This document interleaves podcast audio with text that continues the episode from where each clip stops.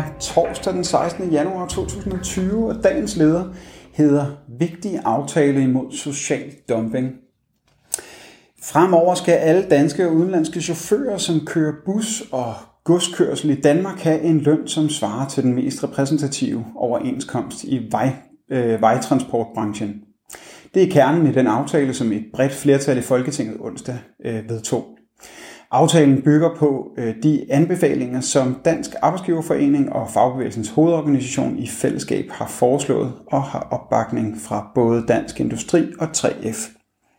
Chauffører, som kører i Danmark, vil fremover være sikret en mindsteløn på omkring 158 kroner i timen, som er satsen i 3F-overenskomsten.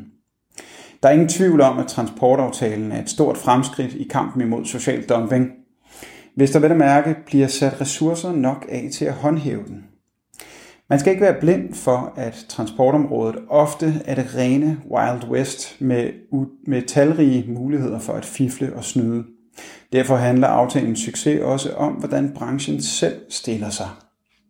Og noget tyder på, at i hvert fald den del af transportbranchen, som ønsker at køre i Danmark under ordnede forhold, har fået nok af de urimelige konkurrencevilkår, som brugen af underbetalte udenlandske chauffører sætter dem i.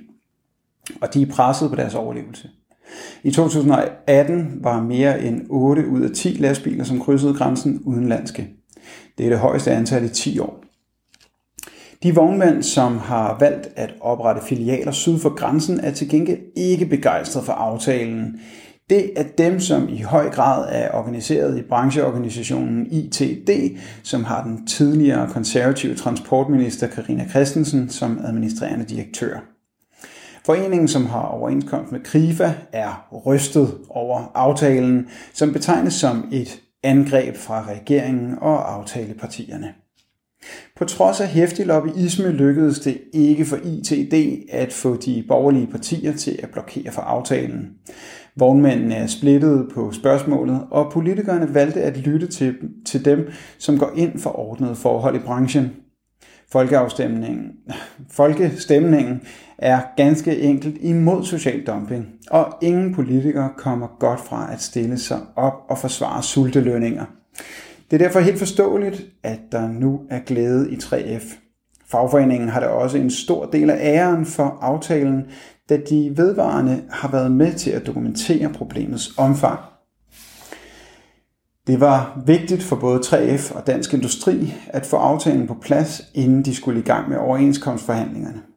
Forhandlerne håber, at de nu har fået en stor sten ryddet af vejen i forhold til OK20, de manglende resultater i forhold til social dumping var nemlig en vigtig grund til, at store grupper i 3F stemte nej til overenskomsterne i 2017.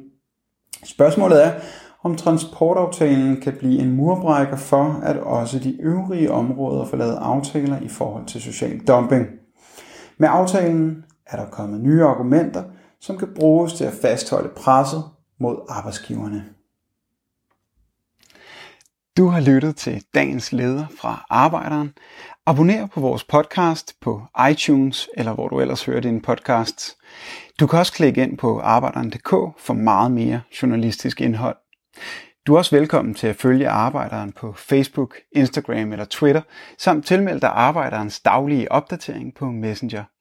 Vil du i kontakt med Arbejderens redaktion, kan det ske ved at sende en mail til redaktion arbejderen.dk.